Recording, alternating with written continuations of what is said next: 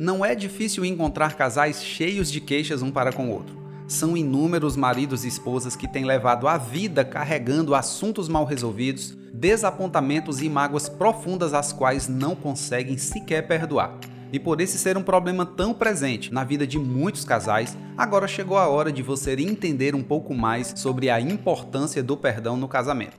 Eu sou Aécio Mota e essa é a Oficina da Família, o podcast que compartilha ferramentas para você ter mais sucesso em sua vida conjugal, familiar e ministerial. Em todas as cidades por onde passamos, encontramos homens e mulheres decepcionados e desiludidos com a vida conjugal. Muitos deles acreditam que a única forma de parar a dor e o sofrimento é por um fim em seu casamento. Mas tenha calma. Antes de tomar qualquer decisão precipitada, hein, você precisa entender que o casamento é sim uma instituição perfeita.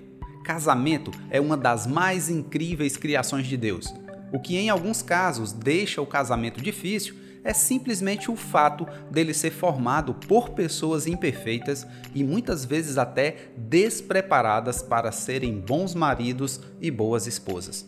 Olha só, são duas pessoas com criações, costumes e cultura bem diferentes. Cada uma tem o seu temperamento, comportamento, os seus valores e prioridades bem diferentes ou até opostas uma do outro para que pessoas com tantas diferenças e limitações assim possam conviver juntas e ainda serem felizes no lar, Deus deixou exatamente o perdão. Ele é uma ferramenta incrível para proporcionar a manutenção e o renovo que todo casamento precisa ter para ser permanente. Sabe por quê? Porque perdoar é um mandamento, não é um sentimento. Eu não devo reter, não devo dosar, esperar nem determinar quando o outro merece ou não receber o perdão por algo que ele fez. Perdoar deve ser uma atitude imediata. Mateus 6, nos versículos 14 e 15, diz que: Porque se perdoardes aos homens as suas ofensas, também o vosso Pai Celestial vos perdoará a vós. Obedecer, hein, gente? É um mandamento que vai nos trazer inúmeros benefícios. De acordo com Mateus 18, 22, o perdão foi feito para ser dado ao outro 70 vezes 7. Olha só, 490 vezes por dia. Mas fique esperto quanto a esse versículo, tá? Porque tem gente que confunde ele. Sabe por quê? Porque 70 vezes 7 é a quantidade de vezes em que nós somos motivados a perdoar e não a quantidade de vezes em que nos é permitido errar ou pecar. Perdoar evita que tenhamos doenças tanto físicas como mentais, nos livra da escravidão, da gente ficar remoendo, sabe, maus sentimentos. Perdoar garante que nós também seremos perdoados. A Bíblia diz em 1 Pedro 3,7 que perdoar desbloqueia as nossas orações. A Bíblia também diz no livro de Marcos que desbloqueia as promessas divinas sobre nossa vida. Em Mateus 5,23 mostra que perdoar prospera as nossas ofertas e dízimos. E em 1 Coríntios 11, 29 e 30 diz que perdoar evita condenação e morte sobre nós. Bem, gente, o perdão é algo muito forte, hein? Além de ser uma atitude de obediência e amor, é também uma faxina no nosso coração. O perdão é a cura para as memórias amargas, é a amnésia do amor na nossa vida. Efésios 4, 31 e 32 diz: Livrem-se de toda amargura, indignação e ira, gritaria e calúnia, bem como toda maldade. Sejam bondosos e compassivos uns para com os outros, perdoando-se, olha só isso, mutuamente, assim como Deus perdoou vocês em Cristo. Que poder maravilhoso há no perdão. O grande pastor Josué Gonçalves, ele fala que perdoar é desativar o nosso mecanismo de violência, nossa autojustiça. Perdoar é transferir a conta para as mãos de Deus. Sabe por quê? Porque ele é o único que pode julgar as coisas. Perdoar é deixar livre, é soltar, é liberar aquele que nos feriu. E quando nós liberamos o outro, depois nós descobrimos que o verdadeiro prisioneiro podia ser eu ou você. Perdoar é ser grato a Deus por ter sido perdoado.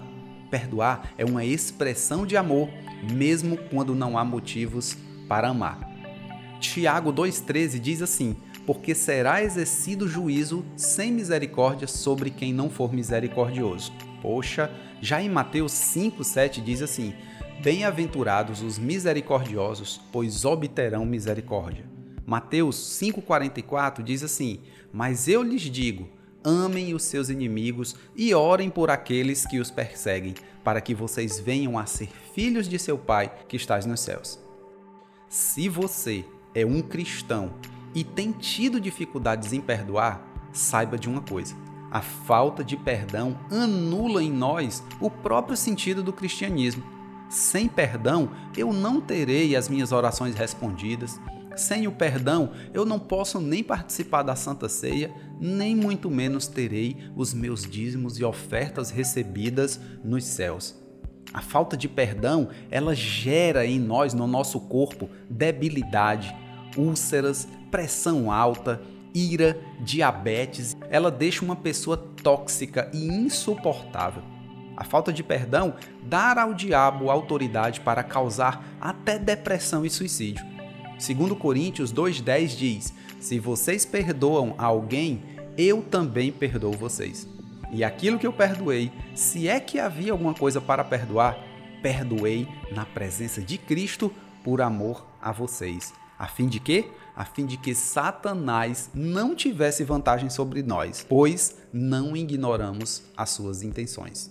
É missão, gente, do diabo deprimir, oprimir e possuir uma pessoa que não perdoa, que retém o perdão.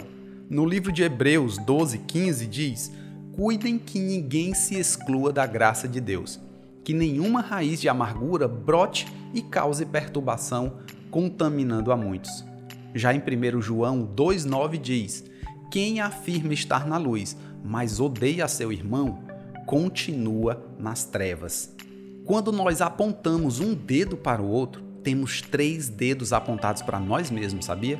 Quem já foi perdoado, quem já recebeu perdão uma vez, não pode negar o seu perdão para outro. A medida do seu perdão será a mesma do perdão de Deus para você. Um marido ou uma esposa que não perdoam tendem a desenvolver raiz de amargura, se tornam pessoas ingratas, murmuradoras e mal-humoradas. Onde chega, ela é carregada de negatividade. Ela facilmente julga e condena todas as coisas. Deus não deseja que ninguém fique assim, principalmente um marido e esposa. Então, gente, após tudo isso que eu falei sobre perdão, todos esses versículos bíblicos que eu expus agora, eu quero te fazer uma pergunta: Como está o seu coração hoje? Como estão os teus sentimentos? Se você entendeu o que eu falei sobre a importância e o poder do perdão, chegou a hora de você perdoar ou de ser perdoado. Chegou a hora de você colocar o perdão em prática. Se foi você quem desonrou, desrespeitou, mentiu, se agiu com violência e ingratidão, se você foi incompreensivo, se você traiu ou adulterou, se você se envolveu com vícios, com pornografia ou qualquer outra coisa, assim que estiverem sozinhos no quarto, com as crianças já dormindo e sem nenhum outro impedimento, peça força a Deus. Ore, coloque a sua vida diante de Deus e vá lá. Vá lá no seu cônjuge, olhe no olho do seu amor e diga: Por favor, me perdoa por isso. E aí você explica o motivo pelo qual você está pedindo perdão. Agora, se foi você que se sentiu ofendido ou ofendida, prejudicado ou prejudicada em alguma situação, agora é hora de você orar a Deus e pedir forças para poder perdoar qualquer dor do passado, qualquer situação difícil. Perdoe tudo que possa ter te ferido. Libere o outro de qualquer dívida. E aí, quando você fizer isso, vai até o teu cônjuge, olha no olho dele ou no olho dela e diz assim: Eu te perdoo. Eu te perdoo, eu te libero de tudo, de tudo aquilo que eu me senti prejudicado e ofendido. Eu decido te perdoar. E aí você vai ver a grande diferença das coisas boas que vão começar a acontecer na tua vida. Após isso, sigam suas vidas com novas atitudes, com comportamentos mais positivos, mais dedicação um ao outro, mais arrependimento e mais perdão. Chega de desperdiçar tanto tempo com brigas ou ressentimentos. Sejam fiéis um ao outro e busquem juntos a ajuda de Deus e da Bíblia para serem felizes para sempre. Agora eu quero orar por você para que a graça e o favor de Deus esteja sobre sua vida. Deus, em nome de Jesus, eu declaro sobre a vida desse homem e dessa mulher. Se foi ele ou ela que errou, que a tua graça de arrependimento e quebrantamento esteja na sua vida para que ele possa receber o perdão.